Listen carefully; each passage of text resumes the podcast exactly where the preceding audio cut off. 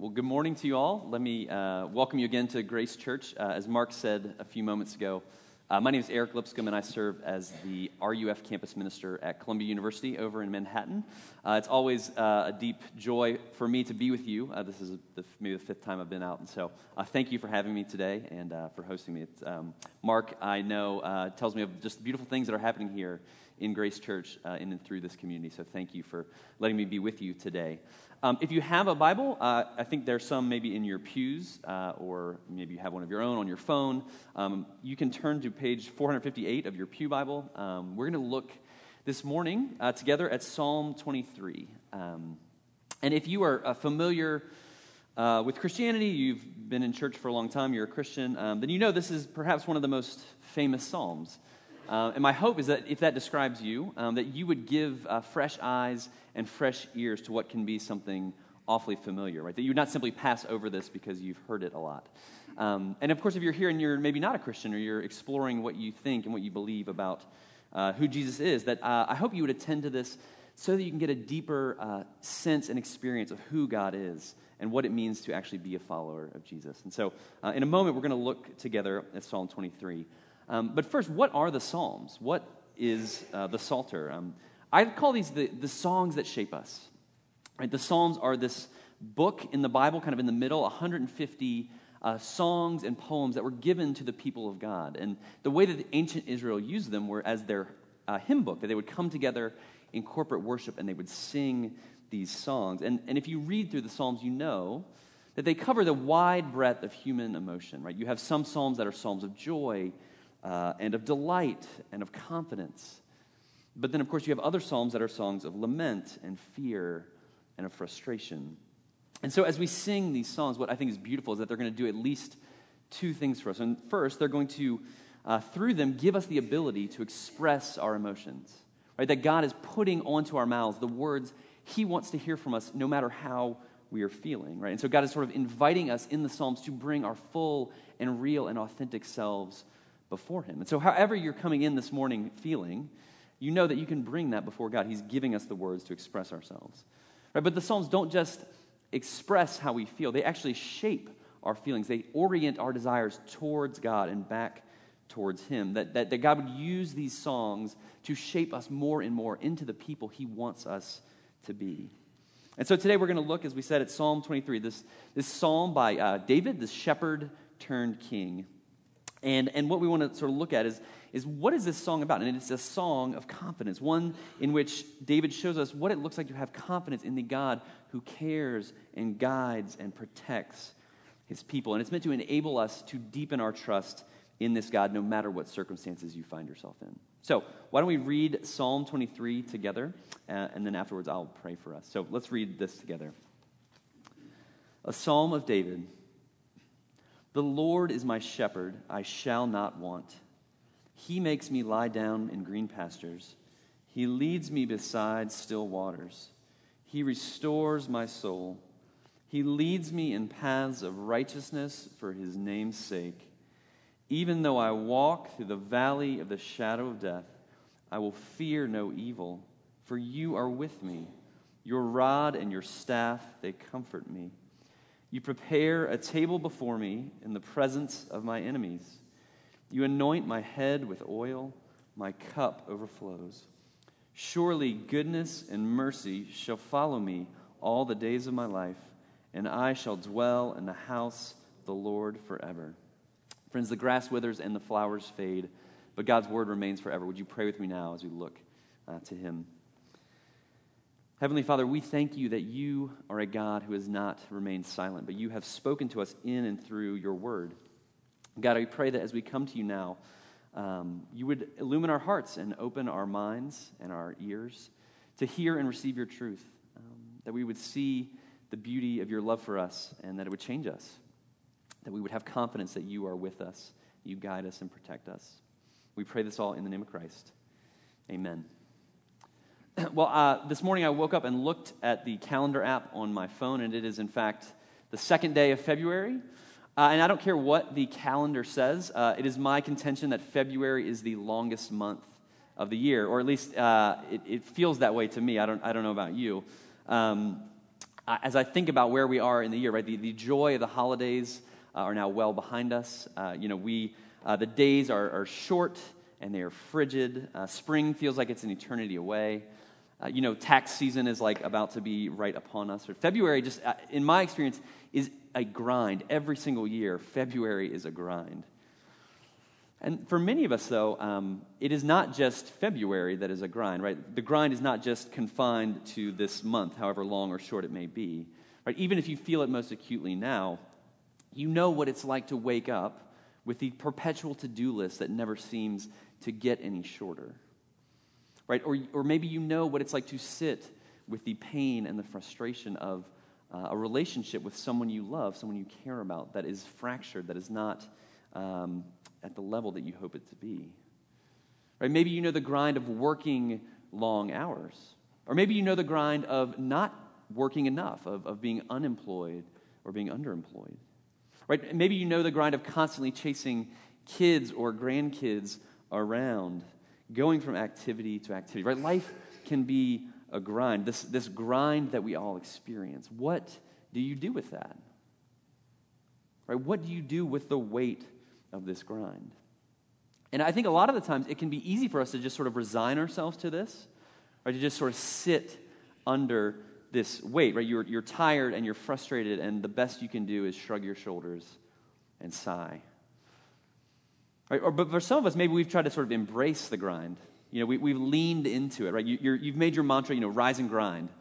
You are leaning into the busyness, the frenetic pace. Right? And, and I suppose that's all well and good, but even the most ambitious extrovert has to get worn down at some point. And so the question is how are you going to endure the perpetual grind today, this week, throughout the long month that is February? Right? What is going to sustain you for your ongoing life? And I was, I was thinking about this question. You know, I, my, my initial temptation is just to sort of like try to own it, right? Say, I, I've got this. You know, I can do this. I, I, I can handle this. It's sort of this assertion of self confidence, right? The sort of the Nike mentality. Just do it, right? I can do this. I got it. I'm going to pick myself up. I'm going to push myself through, right? Sort of self confidence, right? But, but then other times I'm, I'm not feeling so, so confident, and, and I'm looking for other ways to find uh, a boost, to give myself a little shot in the arm, right? This breather. Maybe it's a weekend away. Maybe it's a, a trip you're looking forward to. Maybe it's a night out on the town with friends right? Something that's going to give you what you need to push through. Right? How are you managing the grind? Right? And what I think David wants us to see is that the, the Christian actually has another tool in their belt. Right? That you are given this song here, right? And it's not a song of self confidence, it's not a song of temporary relief, but it is one of confidence in the God who gives rest to his people. Right? That we are singing as we take this psalm as our own of the God who gives rest even in the grind of life. Right? Even in the valley of the shadow of death, this God is with you. He is guiding you, He's comforting you, He's protecting you. And so I think Psalm 23 can enable us to endure the grind and challenges of life really by growing your confidence in the Lord. Right? And if you will own this song as your own, you will experience God's faithfulness and his nearness in, in new or in renewed ways, and, and perhaps even ways that are life changing. And so, how does David do this? Right? How does David try to grow our confidence in the Lord? Well, what I think he does is he really just tries to show us God's character and God's goodness. Right? And he doesn't do this by you know, describing God simply with uh, adjectives. Right? He actually paints us this sort of dual paneled painting in Psalm 23, right? He, he, sort of couples these two images or two metaphors together. And so verses 1 through 4, you have the Lord as our good shepherd. And then uh, verses 5 through 6, the Lord as our generous host. And so, really, I want these two pictures this morning to just frame our discussion together, right? The, the Lord as our good shepherd and the Lord as our generous host. And so, um, we're really just going to ask two questions together. And these one, why does it matter that God is our good shepherd? And then, second, how does this generous host give us hope? So, why does it matter that God is our good shepherd? And then, how does this generous host give us hope? Okay, so first, why does it matter that God is your good shepherd? And really, I think, frankly, just the, the most basic reason is because your life, or at least my life, does not look anything like these first three verses. I mean, think it just how he starts The Lord is my shepherd, I shall not want. And really, if you, there's another translation that translates that the Lord is my shepherd, I lack nothing. Now, I don't know if you knew this, but today, as I mentioned, is February 2nd. It is also one of the high holy days of American culture. Uh, it is Super Bowl Sunday, as, as Mark mentioned. Uh, the church is hosting a Super Bowl party, and, and that would be a great way to uh, spend time with some friends and get to know new friends. Um, but, you know, it doesn't really matter if you care about football. Uh, and really, I, I, mean, I kind of, I do like football, but uh, really my favorite thing about the Super Bowl is the new ad spots that get put on. And, you know, every um, retailer in the world is clamoring to get into their 30 second spot. And, and really, what these commercials are are just reminders. They're, they're, they're these notions that, like, if you get the right stuff, you will have no more want. Um, right? That they're the 30 second reminders of all the things that you were lacking. Right? But, but if you just got this right thing, then you would be fulfilled. Right? If you just used this dating website, if you just bought this hair product, Right? If you would just try the new flavor of Doritos, your life would be complete and fulfilled. Right? But, but you know, it's not just Super Bowl Sunday. It is all the time, right? The world is constantly pointing out to you all the things and all the ways that you are lacking. Right? And it does offer you hope, but it offers you hope in the form of consumption. Right? Redemption looks like retail therapy, right? That's what salvation is. That's what will fill you up, at least for a moment. Right? You are always being reminded of everything that you lack. And, and, and the world is just sort of pressing on your feelings of emptiness and not having enough. Right? But, but, but contrast that with what David is describing here, right? What, what David is, is showing us is this perpetual state of fullness, right? He says, I have all that I need because God is my source of care and guidance, right? The Lord is my shepherd. Right? David, who is the former shepherd himself is identifying himself as a sheep under the care of God, right? And, and he knows as intimately what a shepherd does. And, and I know that the, sort of the idea of a shepherd maybe isn't a familiar uh, metaphor for all of us, but for David, he would have known that this was an incredibly intimate metaphor because a, a shepherd would have lived among the sheep, right? Slept out in the pasture with his flock. He would have cared for them, he would have provided for their needs, he would have defended them from uh, wolves and, and other predators right? And it is the Lord who is making him lie down in green pastures, making him lie down beside still waters, who is restoring his soul. Right? And what David wants to do for us is to, um, to sort of stir our hearts, to envision what a life could look like under the care and provision and protection of this God could be. Right? And so he starts by envisioning um, David envisions God as a shepherd, right? It's meant to uh, uh, convey intimate care, right? God is near and he is involved in your life, right? And he's pushing back against any notion that God is somehow distant from you. He's pushing back on any sort of notion that, you know, to say uh, you believe in God or you know God is just to sign on to the dotted line of a certain set of propositional truths. Right? He's saying, look, God is the one who takes you by the hand. God is the one who's bringing you to the place of refreshment. Like, notice just that in the first couple verses, God is the main actor. He makes, He leads, He restores, right? God is the subject here. And what that means is that then you and I are the direct object of God's love, of His care, and of His restoration. All right, now let me, let me just pause there for a moment um, because I, I think for some of us, um, you can read these verses, or, or sometimes, uh, depending on my state, I will read this, and it really just doesn't land. Like it just doesn't hit home with me. And, and I think sometimes that is, that is quite understandable because so much of the time, my life, again, doesn't look or feel like this landscape, right? It doesn't feel like green pastures. It doesn't feel like still waters. It doesn't feel or look like restoration. I mean, there are many times where my life is just laughably dissonant with what I read here in Psalm 23, right? I am somebody, and maybe you're like this, who's constantly on the move right? Between work or travel, worrying about the future, or whatever it is that you have on your plate. And so this place here that David is describing is, is, is you know, almost incomprehensible, right? This place of peace and serenity. And so we can be tempted to just look at this and treat it with a little bit of a brush off, right? Like, wow, that must be nice. I would love to be there, but who has time? Right? Who can go there? Right? Our, our sort of can't stop, won't stop pace can make it hard to imagine an alternative. And yet, in that, maybe we never even stop to consider the question why? Right? Why doesn't my life look like this scene?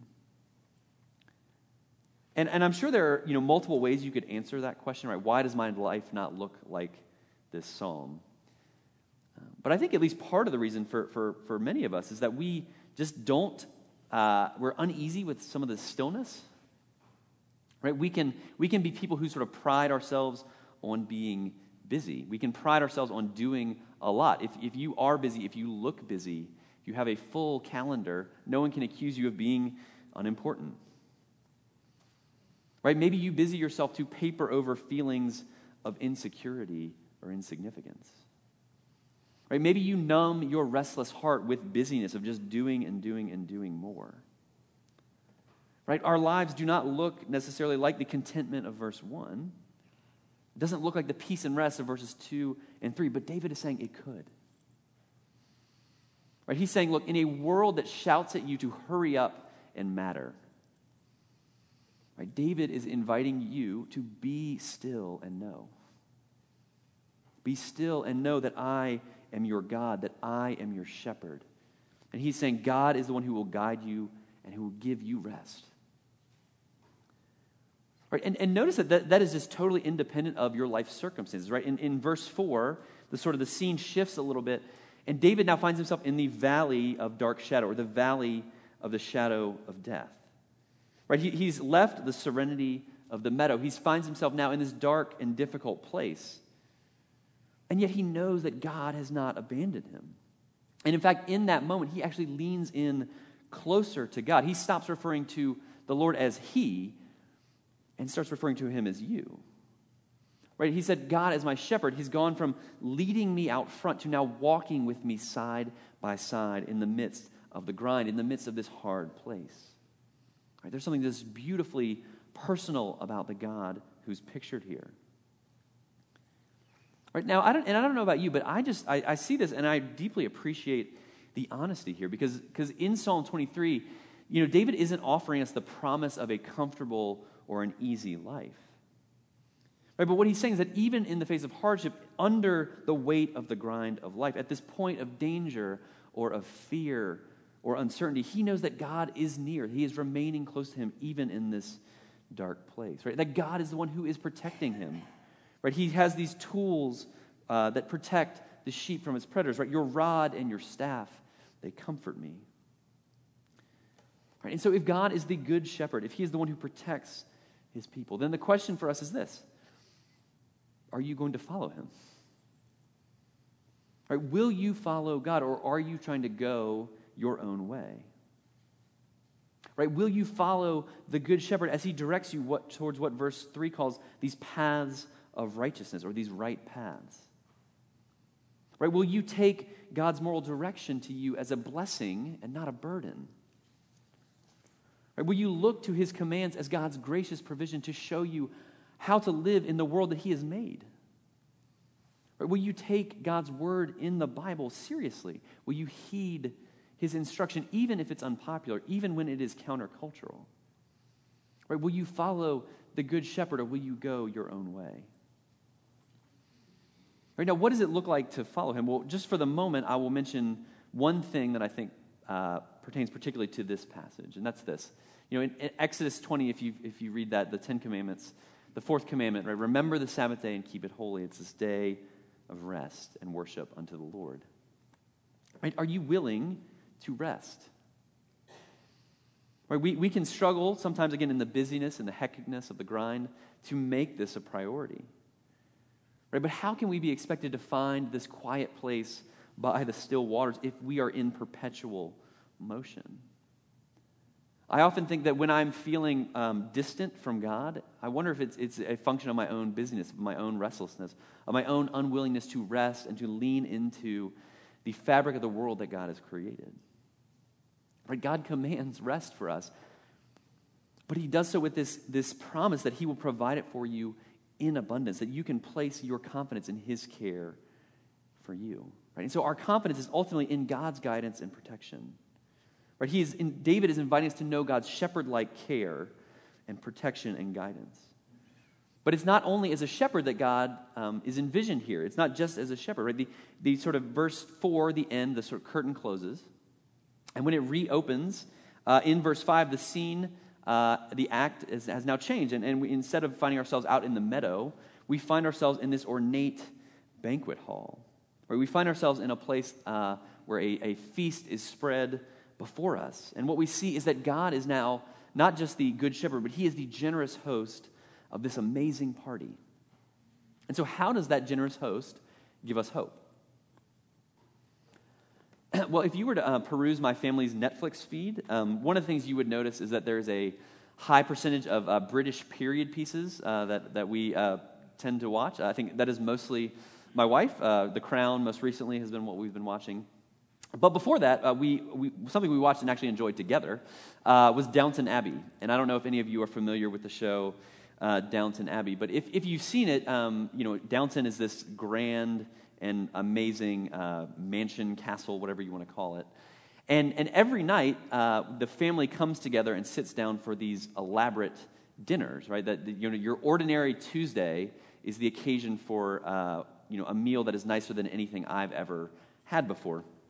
Um, but what happens, though, if you continue watching these stories, that every once in a while, an honored guest comes to Downton, right? Somebody uh, honored comes to the, uh, the, the, mansion. And, and when that happens, you know, it like gets cranked up to 11, right? Turned up a notch. Right? All of a sudden, um, what was an incredible feast becomes like a once in a lifetime event, right? It becomes extravagantly lavish. Right, that, that, that, they break out the fine silver, and Mrs. Patmore is, you know, buzzing around downstairs, going crazy, trying to make this 20 course meal for everybody. And, you know, Mr. Carson is, is, is buzzing around. They, they've hired extra footmen to serve all the people, and the finest wines and the most decadent desserts are brought out. And then afterwards, there's live music and there's dancing. Right? It's this amazing scene. It's this extravagant feast for an honored guest. And I really think that's sort of the picture that David wants us to see here. Right? This is an extravagant feast. Right? But who is the honored guest? Right? It's you. Right? God is throwing this party for you. Right? He says he will anoint your head with oil, right? The sign of blessing and refreshment. It says your cup is overflowing, right? The, the, imagine the best and most expensive wine you've ever had. And, and your, your glass is just brimming to the top. It is sloshing around, right? And, and, and it's, it's, it doesn't even matter because there's so much of it that you could never possibly deplete God's supply. Right? It is this vivid picture of God's extravagant and excessive grace. Right? You are getting so much more than just the bare essentials. Right? This is a party that is grand and bordering on wasteful. Right? It is like almost embarrassingly excessive. But it is that which is a picture of God's abundant generosity towards you and towards me and towards his people.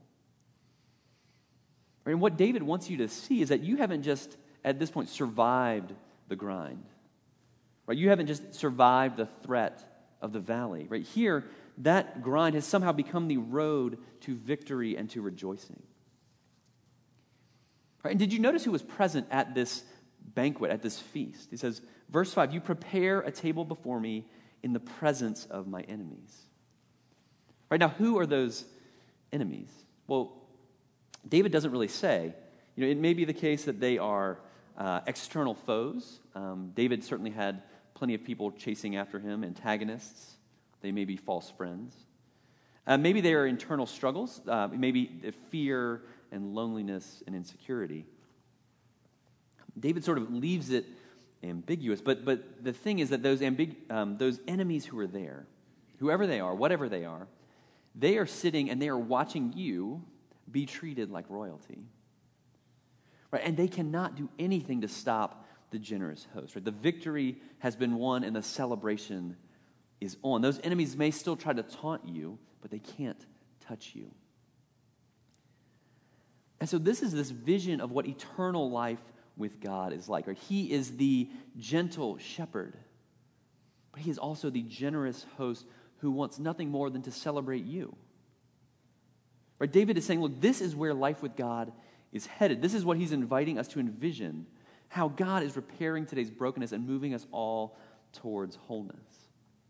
And so we need this as our hope. And, and really, we need this because, you know, the full realization of this will not happen in this life, right? We are not home yet. And so, how does God sustain us in the meantime? Well, if you just sort of how he ends, verse 6 Surely goodness and mercy shall follow me all the days of my life. Right? And, and this, this word mercy, when it's thrown in here, it's sort of this, this the notion of God's delight, uh, his steadfast love being with you ever presently. Right? All the days of your life. And what's interesting is that, that if, um, if you were to look at this passage in the, its original Hebrew, there's, there's what most scholars believe a little bit of a play on words. And so uh, when it talks about, you know, I shall not want, this want is this word haser. Uh, and, and this word mercy is the word hesed. And, and so it's, it's as if the, your haser, your want, has been replaced with hesed, with God's steadfast love and mercy. Where your lack has been filled up with the Lord's steadfast love. And it's amazing. But on honest reflection, I look at this and say, like, what have I done to deserve this feast, to deserve this celebration? Right? And the answer is nothing. Right? That it is actually given to me and given to you despite and in spite of your failures and your wanderings. Right? That David, again, has sort of called himself, named himself as a sheep under the care of God. And if you think about that, just, you know, the comparison to a sheep, uh, that is not a favorable thing. right, right? Sheep are kind of stinky, they are uh, vulnerable, they're followers, they're, they're kind of dumb. And when, when uh, you know, the, the prophet Isaiah in Psalm, uh, Isaiah 53 says, you know, we all like sheep have gone astray. Right? We left to ourselves are people who are foolish enough or ignorant enough to wander away from this God, to wander away from the good, generous host. Right? We avoid him. We avoid the abundance he has. We avoid the feast that he offers. We try to find fulfillment in the things of this world. And really, when the Bible talks about the heart of sin, that's what it says it is, right? It is sort of this placing of confidence in myself and in my own abilities to make life for myself instead of looking to God. Right? Instead of living according to God's plan, I live according to my plan, right? It's not thy will be done, Lord, but it is my will be done, right? Walking away, wandering away from God like a sheep. The heart of sin in the Bible. We, like sheep, we go astray. Like ungrateful children, we forget or we don't acknowledge this God. We don't see his generosity towards us. And yet, how does he repay our unfaithfulness?